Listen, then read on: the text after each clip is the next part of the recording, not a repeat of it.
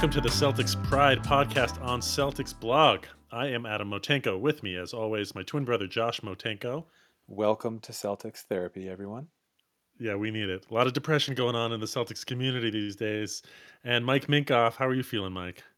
I don't know about you guys. I'm living the pandemic dream. Winter in Washington, D.C. It's gray. It's cold. The Celtics are losing. Why would I need therapy? Well, you could always become a Wizards fan. It's not too late.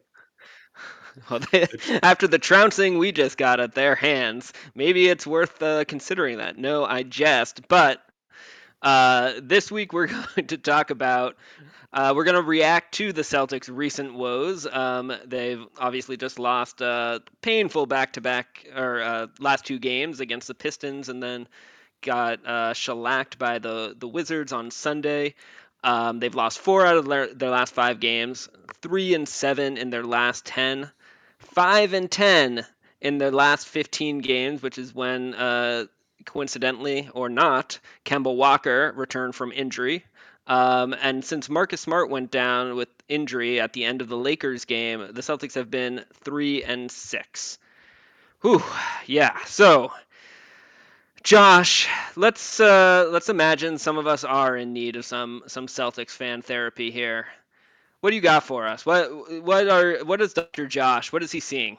Well, there's a new psychological disorder on the map right now. It's uh, called SIFAS, Sky is Falling Anxiety Syndrome. And um, I'll preface this by saying, don't worry, I'm starting trials on an antidepressant uh, starting tomorrow, a prescription.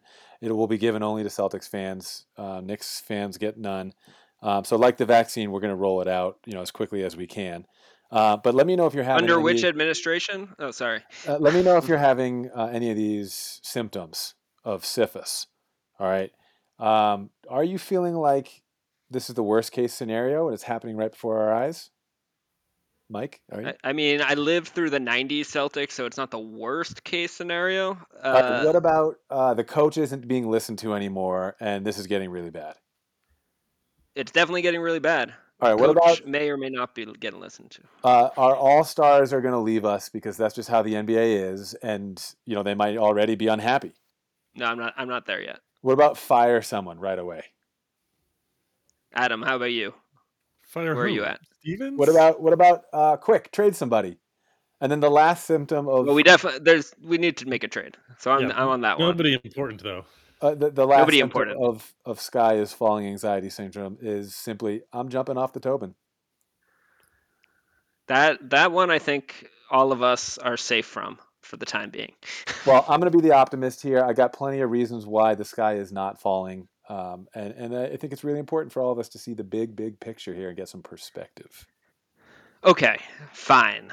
Fine. So so you're gonna try to bring a dose of optimism. I'm gonna bring a, a dose of realism. Um, I'm gonna talk nerdy to to y'all. So I did a little bit of a, a, a dive into the Celtics numbers over the course of the season because if you're like me, you've been watching the especially the last few games and just trying to figure out why there is no ball movement, why it seems like they're just taking contested shots, they're forcing the issue, they're dribbling the air out of the ball, um, and the results have spoken for themselves. So I, I looked into the numbers to see are my eyes playing tricks on me, or is there something going on here? So first, I, I took a look at kind of the Celtics isolation frequency. They uh, their offense they run out of isolation 8.1% of the time. Would you would you like a guess as to kind of where that ranks in the league? I know you love it when I, I do this, Josh. I have no guess. No guess. So that's the fifth most frequent in the league. Uh, however, unfortunately, they score at the at the fifth fifth worst efficiency in the league out of isolation, 0.82 points per possession. Yeah. Uh, they're overall in the in the 14th percentile in isolation plays in the league. Um, so they are frequently operating out of isolation, not frequently scoring out of it. Um, it it's a problem, and it's exacerbated by the fact that last season, so one, Jayson Tatum was actually a, a good isolation player last year. This uh, he scored I think about a point per possession and was in around the 80th, 83rd percentile, somewhere thereabouts. This year he's much much worse. Um, I think scoring right around the the Celtics overall rate, and I th- believe is uh, in the four around 40th percentile. Kemba Walker, uh, historically, or last year was in the 83rd percentile. This year uh, is down in like the 30th or 40th percentile. Uh, their best isolation player last season no longer wears a Celtics uniform. He's now on the Charlotte Hornets. One Gordon Hayward, who is scoring like 1.15 points per possession out of the isolation. So we are just atrocious this year. We were much stronger last year, um, but stylistically, our offense is not kind of adjusting to that reality. But there's some good news. There's some there's some hope. We do have a good offensive play type. So NBA stats, they they have tracking data by play types. They you know spot up shooting, pick and roll handler, pick and roll roll man, um, off the cut, etc. Would you like to guess, Josh, what our good offensive play types are? Um, no. You got to take a guess, Josh. This is good. This, This is good. is- You're gonna like this. Um, yeah, pick and roll threes. Mm, Give another guess. How about I'll- another I'll- yeah, I'll give you like two more guesses. Uh, the driving kick. No, no.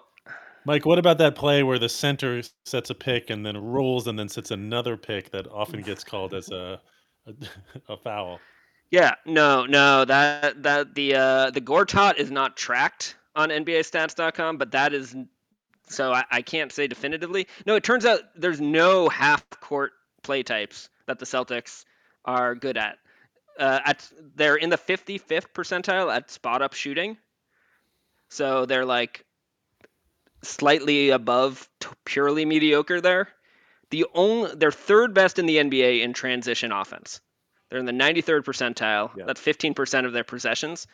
Everything out of the half half court is mediocre or worse. Most of it worse. So Tommy Uh, Heinsohn, fast they- break, fast break, fast break. They take the second fewest shots in the league after zero dribbles.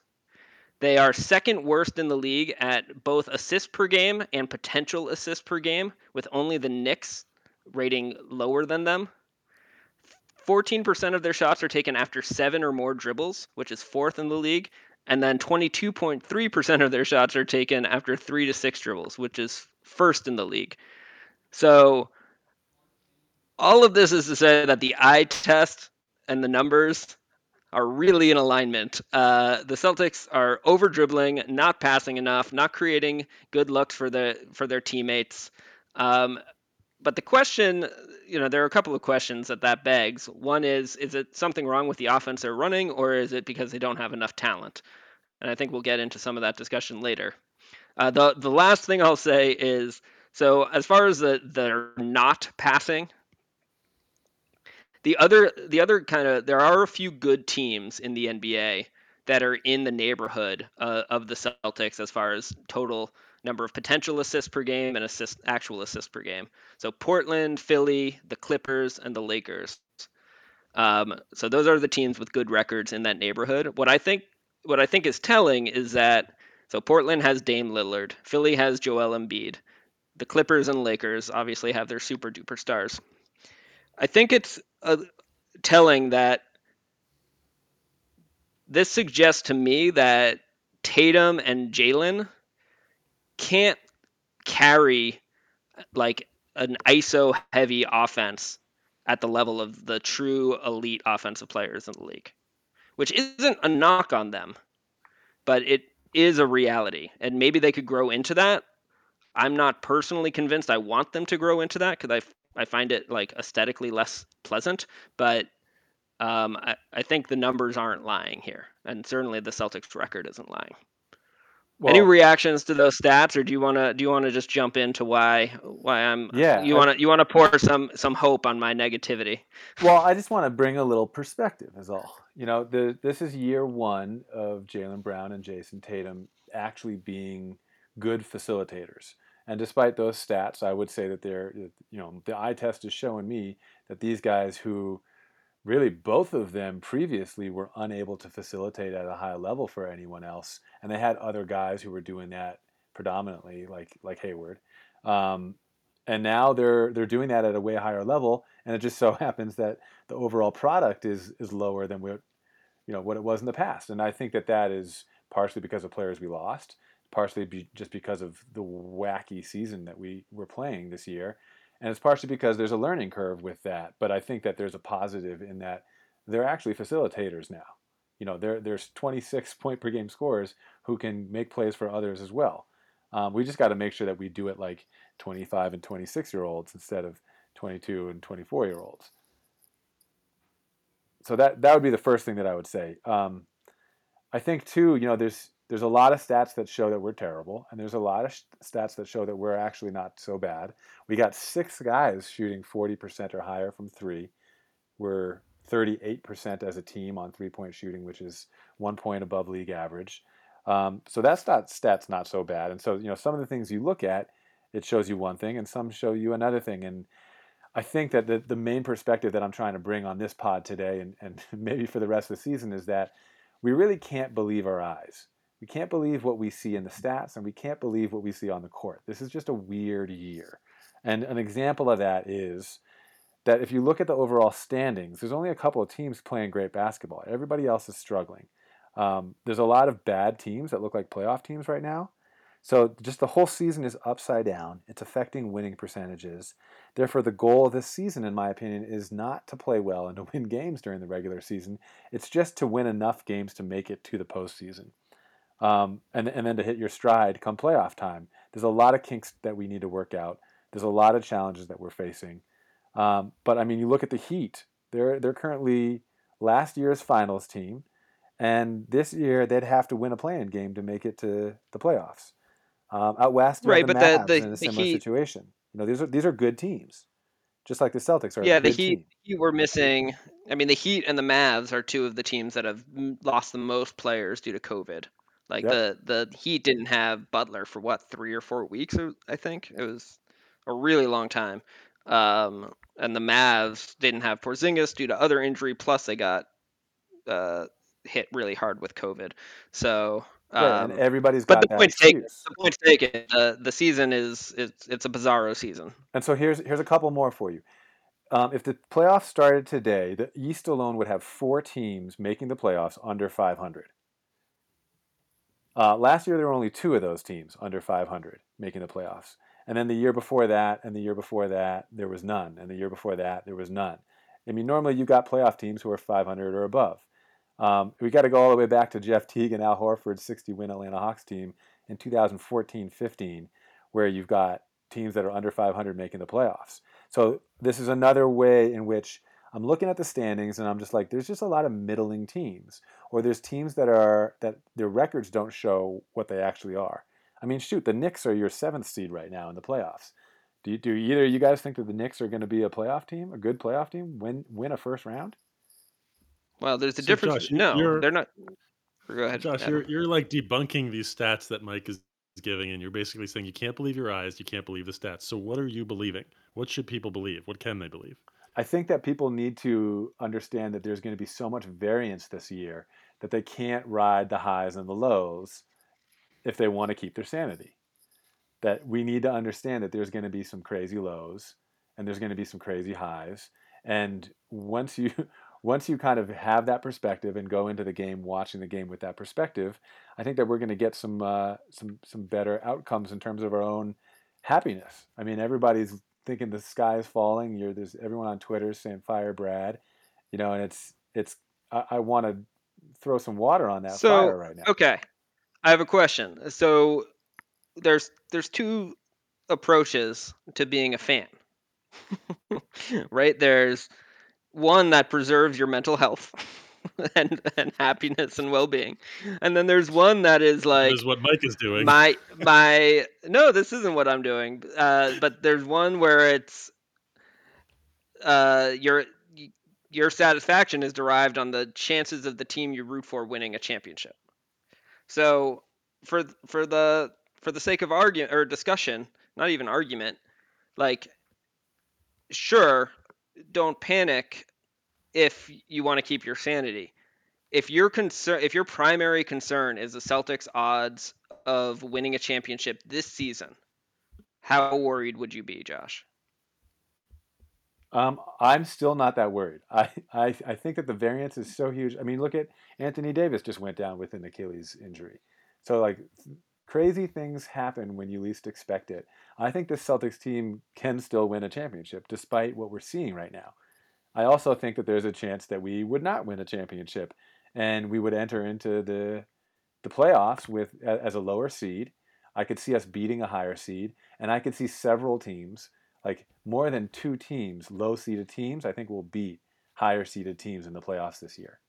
So there, there's going to be, just, so, you know, I think playoff seeding goes out the window. Um, and, there's a difference between winning your one round as a lower seed and winning a finals. Of course. Like I feel like I feel like this whole perspective is flawed because I think deep down all you want is for the Celtics to make the second round and get as high a draft pick or as low whatever as good a draft pick as they can this season because it's a deep draft. I think for you that's the optimal season. No, no, because I still want to be in the playoffs because I think we're good enough, we're talented enough to, and we have a good enough coach to be able to make a run in the playoffs and beat anybody. I really truly believe that. I'm also happy as a Celtics fan if we don't win the championship this year because I see us having a long-standing championship window. I see us having the two best young pieces in the entire league paired together for the future. You know, so well, yeah. what what do you think, Adam? Yeah, yeah. so I, I want to take a circular approach to answering your question about this concern for the championship, Mike. First of all, Josh, I need to applaud you for using the word variance in the talk nerdy to me segment. That's the kind of language we're looking for. So thank you for supporting us there. Um, also acceptable two, uh, regression to the mean. yes, all of these things can happen. Oh, just wait. it's just less expected from you, Josh. So I appreciate it. Um, I want to I want to bring your attention. I don't know if you you both read Jeremy Stevens' article from February 14th on Celtics blog entitled "Celtics Struggles in the Context of Health." There's a phenomenal graph on here that basically points out that there is a direct correlation between health this season and whether a team is um, playing better than they than than was expected. And the teams that are playing really well, like Utah, New York, you guys mentioned, Sacramento's playing better than expected, uh, Charlotte, Phoenix, San Antonio, they are all healthy. Their starting lineups, they've played like almost the same starting lineup in almost every game. I think Utah has played, this is up until February 10th, they had three different starting lineups all season. Boston has had more than 10. And I think the most Boston has ever had is 15. Um, but the, the teams that are playing worse than expected, like Miami, Washington, despite the, the blowout of the Celtics the other day, Brooklyn, uh, Dallas, Minnesota, all have had a lot of struggles with health. So health this season more than any other has has impacted whether a team is playing up to expectations or not. Um, the second factor here is this was not a championship season for the Celtics. The the uh, front office decided we talked about this on the, during the off season um, and i expected this to be this is uh, for me this is the championship window is currently open. You've got this year and the next three with Jaylen brown and Jayson tatum together on contract. Now is the time. But they did not go out and get veterans who could actually play to try and win the championship this season. They brought in a couple of vets that hopefully were, would be able to help but I'm sorry, Tristan Thompson and Jeff Teague, they are what I thought they were going to be. And they brought in more rookies. So, like, two thirds of the roster is on their rookie contract. You do not win games in the NBA in the regular season or in the playoffs with teams as young as the Celtics. And so, when you factor in their youth, because, hey, it, it's it should not be surprising to anybody that this team has been inconsistent. That's what young players do, that's what young teams do. So, that factored in with the the health this season, it it shouldn't be surprising that they're 13 and 13. Um, I it doesn't feel great. it's hard to watch this team play like they did against Washington, where it looks like they just don't care. Like like they're not caring like I'm not caring sometimes during COVID. Like there's there's a I'm imagining that a lot of the struggles that we're all going through during COVID, that that's the same stuff that these guys are dealing with. They're just 23 years old and so have less knowledge of themselves, le- potentially less community around them, less coping skills. It's just harder to deal with. Um, so, Josh, I, I hate to agree with you, but uh, you know, I think that the sky is falling mentality is is just not appropriate for this team. And Mike, the question about shouldn't aren't you concerned? Basically, aren't you concerned that they they may not be able to win a championship this year? Like, yeah, but that was not the expectation. Right. So I, I need to respond to that. So we we did discuss this preseason, and um, we we I think came to agreement on the idea that the first part of the season was going to be evaluative. So to me, what and I was um, at that time more comfortable with the Celtics offseason than you were, much more comfortable than you. I thought it was the whole season Um, was going to be evaluative. No, it so to me it was the first part of the season, especially when Walker was out. Because what I Yeah. thought, I thought the Celtics were going to be five and ten or six and nine before Walker came back, and then we went eight and three to start the season or whatever it was. hmm And Jaylen came out playing like he took two leaps to start the season. So for me, that totally shifted my perception of the ceiling of this team. Um, and then, but then Kemba's come back and we've been five and ten, and Kemba has not been good, just period. Like Agreed. you, there are caveats perhaps, but he's not been good, and I think it's time to wonder if he will get back to being good. Like Mhm. I'm, it's not, you know. So, um, so, but when Jaylen became a legit, clear cut All Star, like, and just, you know, very, very, very high level, if not outright elite NBA player. Um, and Tatum has had the trajectory that he's had for his career. Then, uh, then to me, the championship window is immediate because you don't know how. Like you had, we talked about this a few weeks ago, Josh. Like you have a team like the Thunder, you think it's there for years, and things can change. Um, Yeah, this is symptom number three of this isn't this isn't a sin. I'm not worried that they're gonna leave. Just but health happen like things happen. You don't you don't just say, Oh, we've got six years, I'm not gonna make moves now. No, You don't make Yeah, bad moves. But you don't make bad moves, but you try to win a championship. right. And but look, just like just like team success and team experience are directly correlated to health, so is fan experience and fan fan success. Like I feel like our our fan success rating sucks right now because we're all cooped up. You know, COVID is making us irritable too.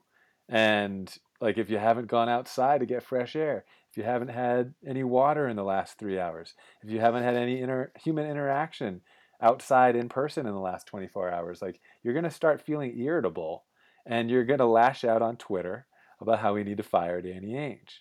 You know, like this is Zach Kram had had an article on the Ringer recently.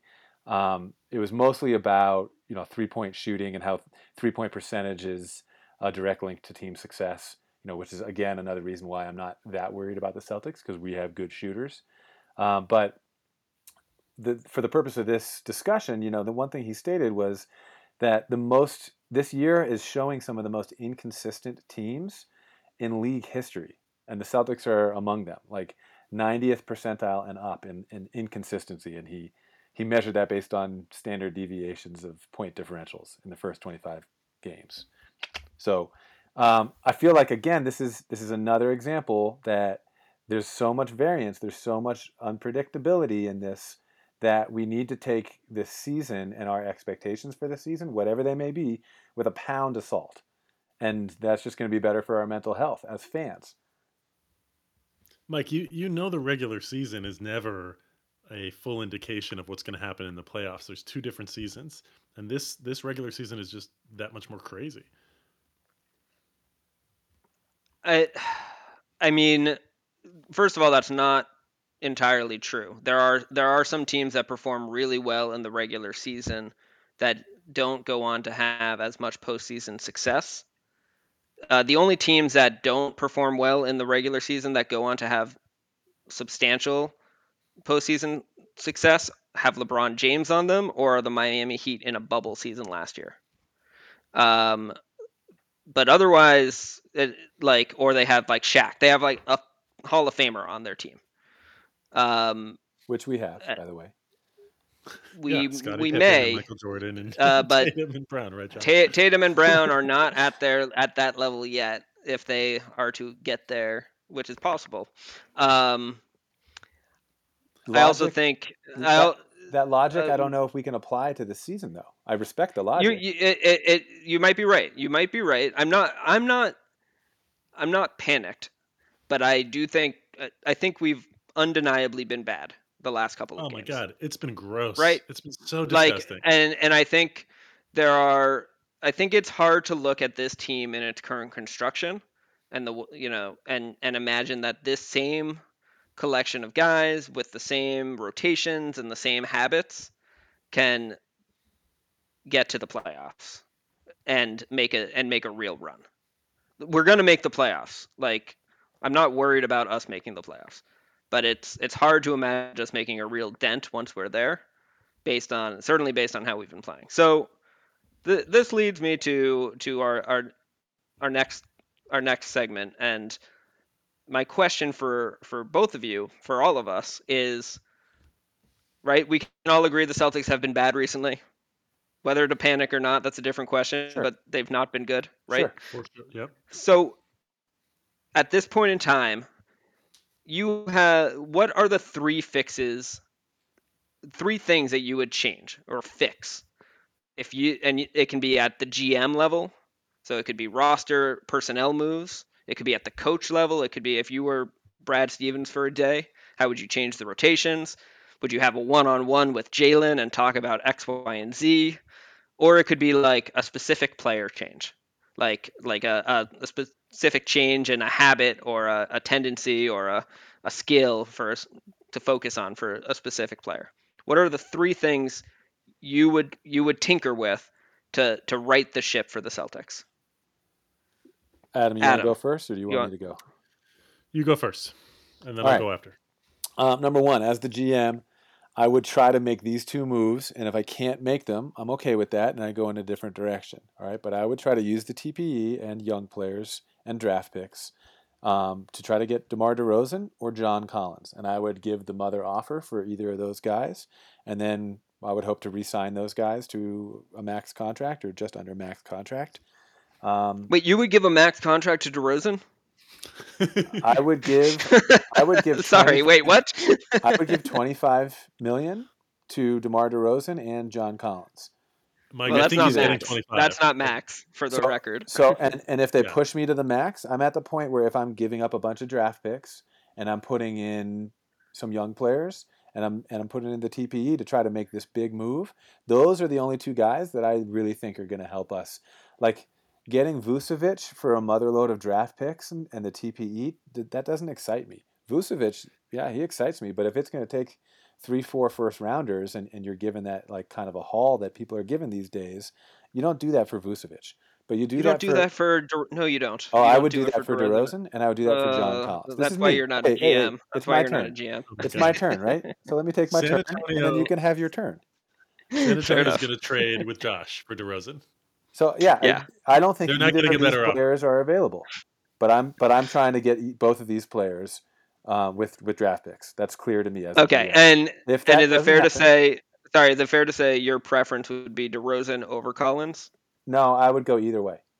DeRozan over everybody for Josh.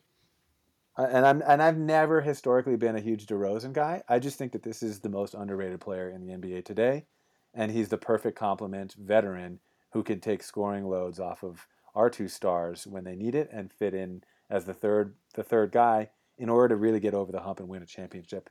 He's not going to do that with the Spurs, no matter how great Pop is. Um, Josh, if if um, San Antonio asked for Tatum and Brown for DeRozan, would you do it?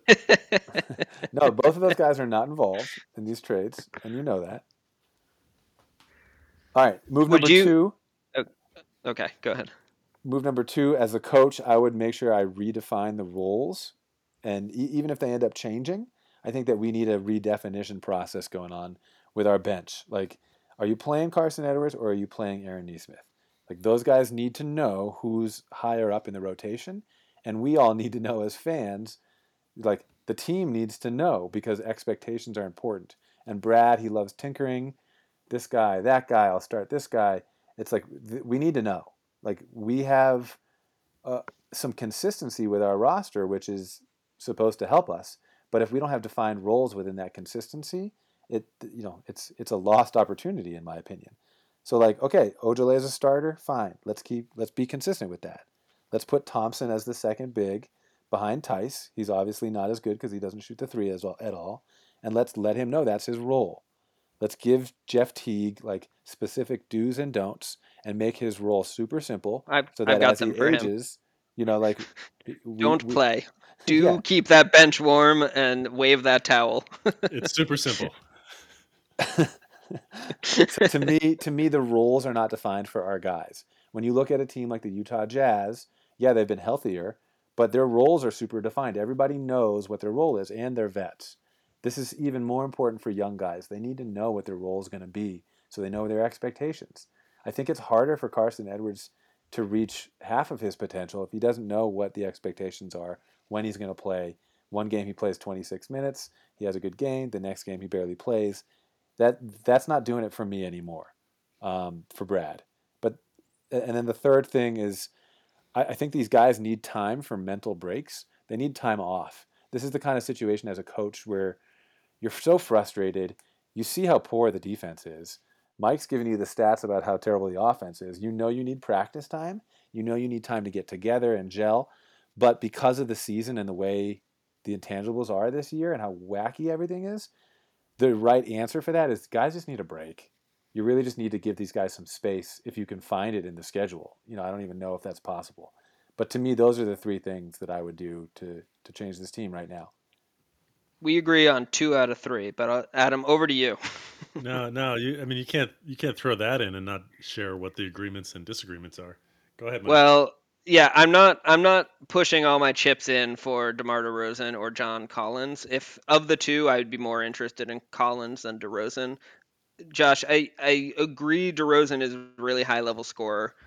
He is a proven non performer in the playoffs. And we already have one veteran whose playoff track record is questionable. Like give me a give me a proven championship winner or give me like a young guy with potential. Um, uh, but as far as so taking a break or giving the players a break and maybe giving Stevens a break. So when when in the middle of the game against the Wizards, I I put on the Celtics blog Slack.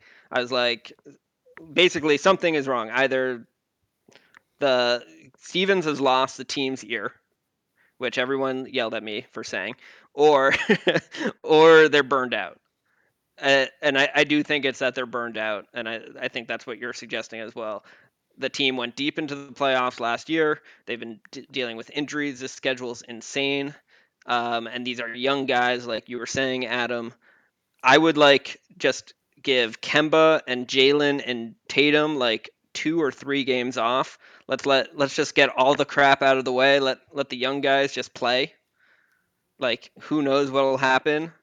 You know, when the Spurs were really good, every once in a while they'd sit Manu and, and Timmy and uh, Tony Parker, and like the Spurs would inevitably win those games somehow. So who knows? Maybe we'll get a surprise win. But I totally agree with you, Josh. We need to we need to give the guys some space. Um, it makes me think of what I've gone through up and down in my own job, in my own full time job over the course of this last year of just feeling burnt out. The day is dragging. It's a pandemic. It's like Groundhog's Day. Um, and you just kind of lose your juice. and sometimes you just need to like un, you know, downshift and Yeah, time- allow yourself to downshift and just rest and be like get some perspective like you're saying Josh like at the individual level and be like life goes on. I'm going to be okay. I can feel good and then you can go back and refocus and and bring bring the energy you need to compete on defense and to make quick decisions about moving the ball on offense, but the guys just look drained. Um, I also agree with the redefining roles. I think so. There are some specific ones that I would focus on. Um, I think I think Stevens is at the point, and if he's not, he needs to be at the point where that two big lineup is gone. Um, Theis is our starter. I'm not convinced uh, Thompson should be our backup big over Robert Williams. Um, but th- those two guys can duke it out for the minutes, as far as I'm concerned. Ty should be playing 25 to 30 minutes a game. Uh, the other, you know, Robert Williams and Thompson, that can be matchup dependent, or you know how they're how they're looking. One gets more minutes than the other. I like Um, Thompson's been crud. Um, you know, the one thing I will fault, maybe not fault Stevens on, but I understand why he gave Thompson as much of a leash. I don't really understand why he's he went with that two big lineup to start the season and stayed with it for as long as he did. I think that was just a, a mistake. I, I Um, wonder if that was like the original cry for help that something was wrong this year. Is when when we start the season with two bigs. It was, but it, it just Danny? didn't. It didn't make it didn't make time sense at the time. Like we were, you know, we talked preseason about wanting Grant Williams to start. Like I still think that would have made more sense. And Grant Williams has been awful this year, to be clear. But Mike, it Mike, still made makes sense- more sense than those two guys. It starting made next sense to if, each he- other. if Brad if Brad felt like he didn't have any other options. It made sense. It was like I got to play the players who know how to play. Exactly. You're not giving me anybody else. So if Josh is saying that's a cry for help to Danny, then th- that's really interesting. It's not a cry for help to Danny. It is it is the I do- I first just don't im- sign that something was wrong when you have to rely on when, when you when you trust those guys instead of guys who actually play the positions that you want to have out there. Yeah. Yeah. Um. uh, but I would. I mean, unless or until we get um uh, an upgrade at the wing, I would. I would probably start either Semi or Grant Williams at this point. Um. At, at least until Smart's healthy. Um. I would stop playing Carsen Edwards. I would stop playing Javonte Green. I would give Aaron Nesmith as many minutes as you have at the periphery of the rotation because if we're going to be putting out efforts like we just did, we might as well give him experience. And I think he clearly has more potential than like Carsen Edwards. So, and Javonte Green, I like Javonte Green. He's like kind of a solid guy, but there's no upside there. Um, I, I'm not, I'm not really sure why he would ever get minutes over uh, Nesmith at this point. Um, the last one would also be at the GM level for me, but it would it would be smaller moves. I I mean we we need a wing. I still like George Hill uh, quite a lot. If if we go in for like a Larry Nance, we need someone at the three four. Um, George Hill's a little smaller than that. He's more like a one two and a half, but uh, a good you know veteran, proven performer in the playoffs, makes good decisions with the ball, solid defender. Um, or La- Larry Nance. I would not give up nearly the haul you're proposing, Josh. I think we can do it with part of the TP and like a second round pick and maybe a guy like Carsen Edwards, um, and and Yeah, get it done. I'm- I'm- I, I would I'm- also Mike, I'm actually on board with you with that. I think if, if you're not going to get a big fish, I don't want one of these middle of the road guys, an Aaron Gordon, a Vucevic. I don't want one of those guys, you know, but I would be okay grabbing a Thad Young, grabbing a George Hill, like those vets that, you know, maybe they're going to be similar to a Tristan Thompson and Jeff Teague, but we, we need more options with experience. So, yeah, I- I'm with you on that. I'm curious what Adam has to say. yeah Yeah. So Mike took my play, Aaron Nesmith. I, I'm done waiting. He was shot, I think it was one of five against Washington, but played about 30 minutes and did not look lost. He actually looked like he knew what he was doing.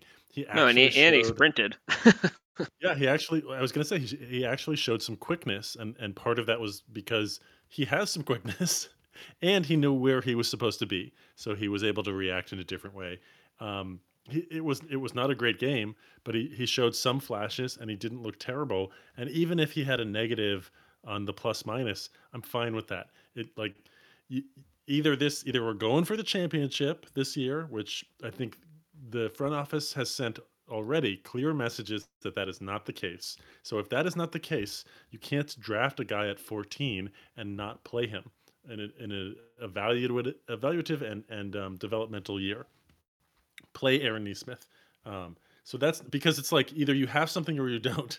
But uh, if you're gonna make progress this year, you you ha- you need him to be a contributor. Um, so that's number one. Number two, I think you trade for something that improves your team in the next two to four years, whether that is a the, kind of thing that Mike has talked about, where you're not giving much up for that. Uh, a, a portion of the TPE, maybe not the whole thing. Uh, I'm in on George Hill. Um, I don't like the uh, um, Josh, who was the wing you just mentioned um, that can't shoot threes. Th- Thad Young. Thaddeus Young. Yeah, Thad Yeah, nice I don't like him because he can't shoot either. Yeah. He's nice in the regular season. He he's not playable uh, in the playoffs. He's my a small ball five right now. Oh my god, He is. it. No. We don't we don't need that Um, though. but you need but trade for somebody that's that's got more than just this year on their contract, or that you're not giving much up for. Um, I, Josh, I'm not. I, I'm. I think I like John Collins more than uh, some other people. I don't know if I like paying him the max, and I think I think you will need to. Like you're going to need to pay him more than Jaylen Brown, even though Jaylen Brown is a better player. Uh, Collins is nice. I think he can play some small ball five. I think you can start him at the four. He's he sh- I think shoots around forty percent from three the last two years. Uh, he's 23 years old. Like he he's he grows with Tatum and Brown, um, but it's unclear to me whether he understands his role and um, and I, I just don't think he's worth the max. But I think you're going to get other teams because he's a restricted free agent, signing him to something that the Celtics are going to have to match, and then you have problems with the cap. Um, I think you either then need to trade Kemba or you can't resign Smart, and I really want to resign Smart. Number Yeah. three for me is to have patience with Kemba Walker. He's played, I think, 10 games since he's come back, and some of them he looks great, and others he's he shows some bursts, but there's sort of a secondary burst that he's not quite getting to, whether that's getting his shot off in the paint or uh, bouncing off bigs to get fouls. Um, and I think you have to like it, it. You may be surprised that I'm the one that's saying have patience with Kemba, but I think he's looked good enough that it doesn't seem like this injury is a, is a massive problem. It looks like he's just has he's just not back yet. I mean, the guy was off for nine months. Well, how long was it? Like, I mean, if you don't count the bubble, it's over a year. Um, so either we get him back to the real Kemba, or we don't. But right now, he doesn't have trade value. So it's not like we can flip him and a couple picks for Bradley Beal. You're going to need a lot more than that, and and so it's it's not worth like there there is no other good route here with Kemba. You have to just hope that he can return to a higher level. And there's and there's enough reason because he's coming off this injury to believe that with more experience, with more time, uh, with more strengthening, that he'll be able to do that. If patience with Kemba is is like not good enough for a, an actual action step, then I would I would agree with with others and say that you, you got to play one center at a time. And Daniel Theis, we haven't talked enough about this. Dude is awesome. This guy is is hitting threes now. Like he's always had a nice shot, in my opinion, in terms of how it looks. He's shooting it with confidence and he's making shots, and that works only if he is the only center on the floor. If you're playing him with Tristan Thompson and Theis is at the four, the other team can put uh, basically a wing on Theis and stop that three. If you're pulling the big out, that has huge value. Theis is never going to be able to guard a Joel Embiid level big, um, or, or like a lot bigger, stronger guys. But uh, if he's hitting that three, I would take that with him at the five. He's always going to foul. That's fine. You need another center. Uh, let's stop playing this this too big rotation. Yeah, so Daniel Theis, just uh, in a moment of appreciation for him, over our last 15 games, again, we've been 5 and 10, but like we've been just bad. Uh, his net rating in 25 minutes a game is 9.7. So our offensive rating has been 116.6, which is a very high level offense. Our defensive rating has been 106.9, which would be like in top five in the NBA. Um, we've been just very good with him on the floor even when we've been a very bad team, and we've just been very, very, very bad when he's off. Um, unfortunately, we've been worst, not with Tristan Thompson on the court. Uh, he, we've actually been just a little below average. It's been when Grant Williams or Robert Williams have been on the court. Um, so that's a little bit of a bummer for me. But uh, let's not take away from Daniel Theis, who I agree has just been phenomenal. And then the other guy we love so much on this podcast, uh, to me, he's reason number two, right underneath how wacky this season is and how we should temper our expectations. The fact that we haven't had Marcus Smart and his ability to come back and right the ship. you know, it's it's almost like we're out on the battlefield fighting with weapons, but we have no heart beating inside our body right now. Like the, he's the guy who's going to get people to play hard. He's the guy who's going to, you know, lead by example. He's the guy who's going to make the right play and get more ball movement. I mean, that's the guy we're missing right there. I mean, doesn't Yeah, this so- exemplify how important he is?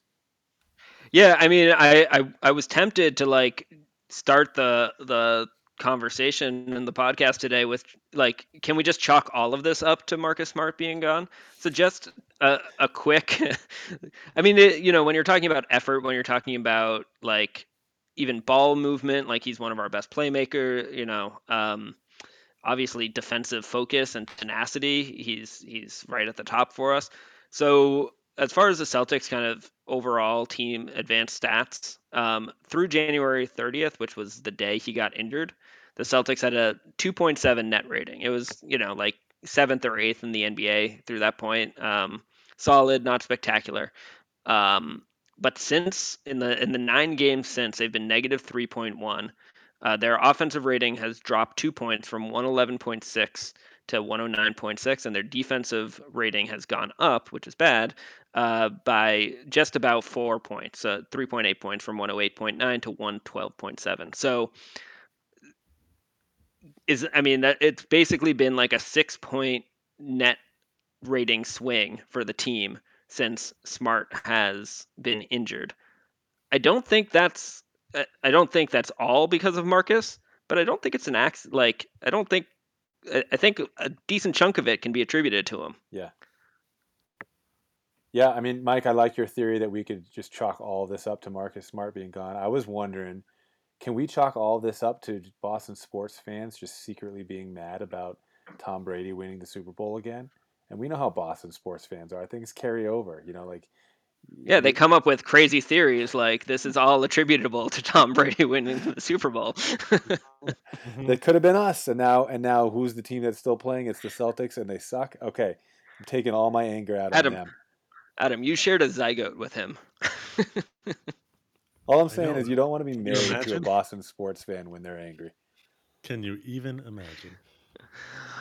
Oh boy. Well, all right. So on that on that um, questionable theory, uh, Josh, you want to give us a read on the upcoming schedule?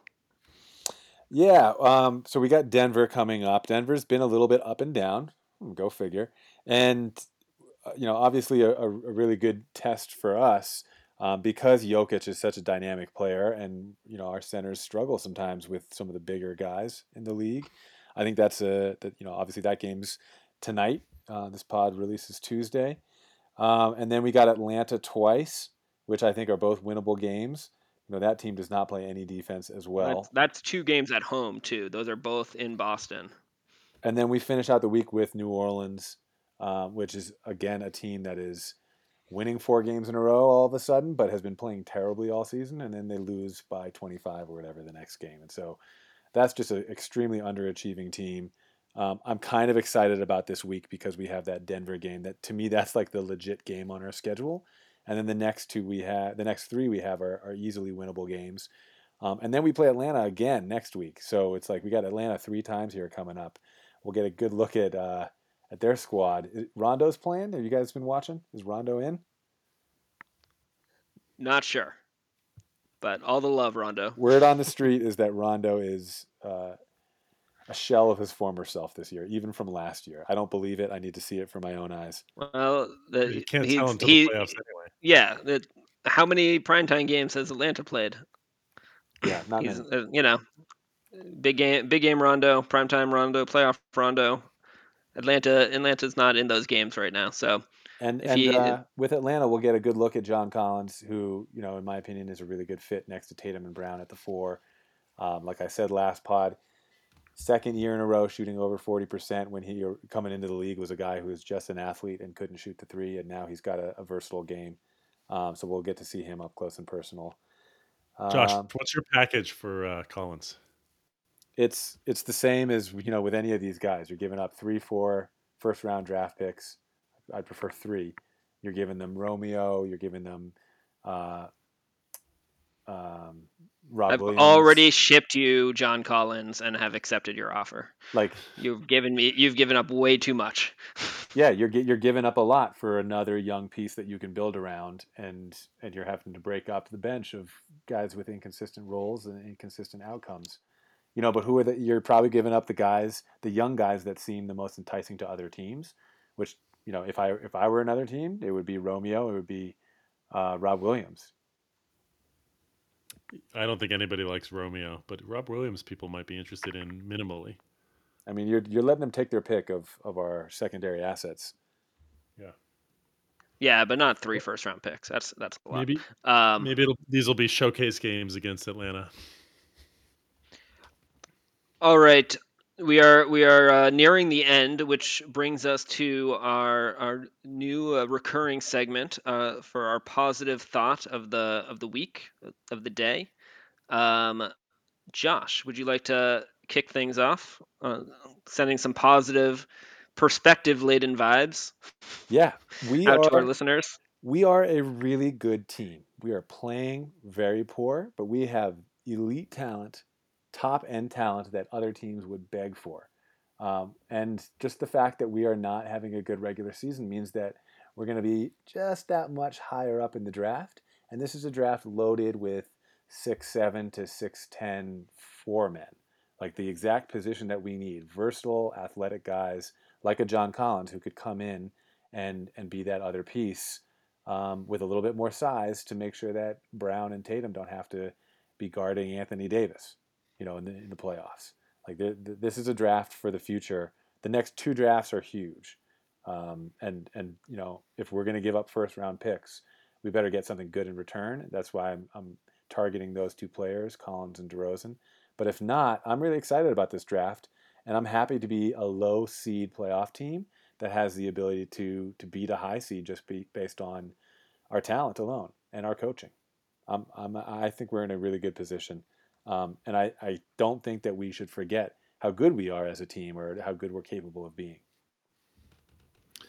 I was listening to the John Hollinger and the Duncan podcast, and they both talked about which team would you like to have in terms of their roster for the next five years. Both of them picked the Celtics number two. Uh, so since Josh already stole that, I'm I'm actually going to say um, Daniel Theis has been a revelation the last uh, for all season really, and and going back to last year, this guy's really good. He makes five mil a year. He's a starting center in the NBA. I think he plays the way that we want our centers to play. He switches everything. If he can shoot threes, it's a game changer, especially if he takes them frequently enough. Um, I, I love what I'm seeing from him, and it's like despite this this like the challenges of this season and how poorly the Celtics team is playing, we keep hitting these benchmarks of things that are really important for the team. Jaylen Brown took a leap. Jayson Tatum has playing been playing great. Um, Kemba Walker came back. Daniel Theis is playing great. It's like that's just another thing. We just got to keep going. It's a long season.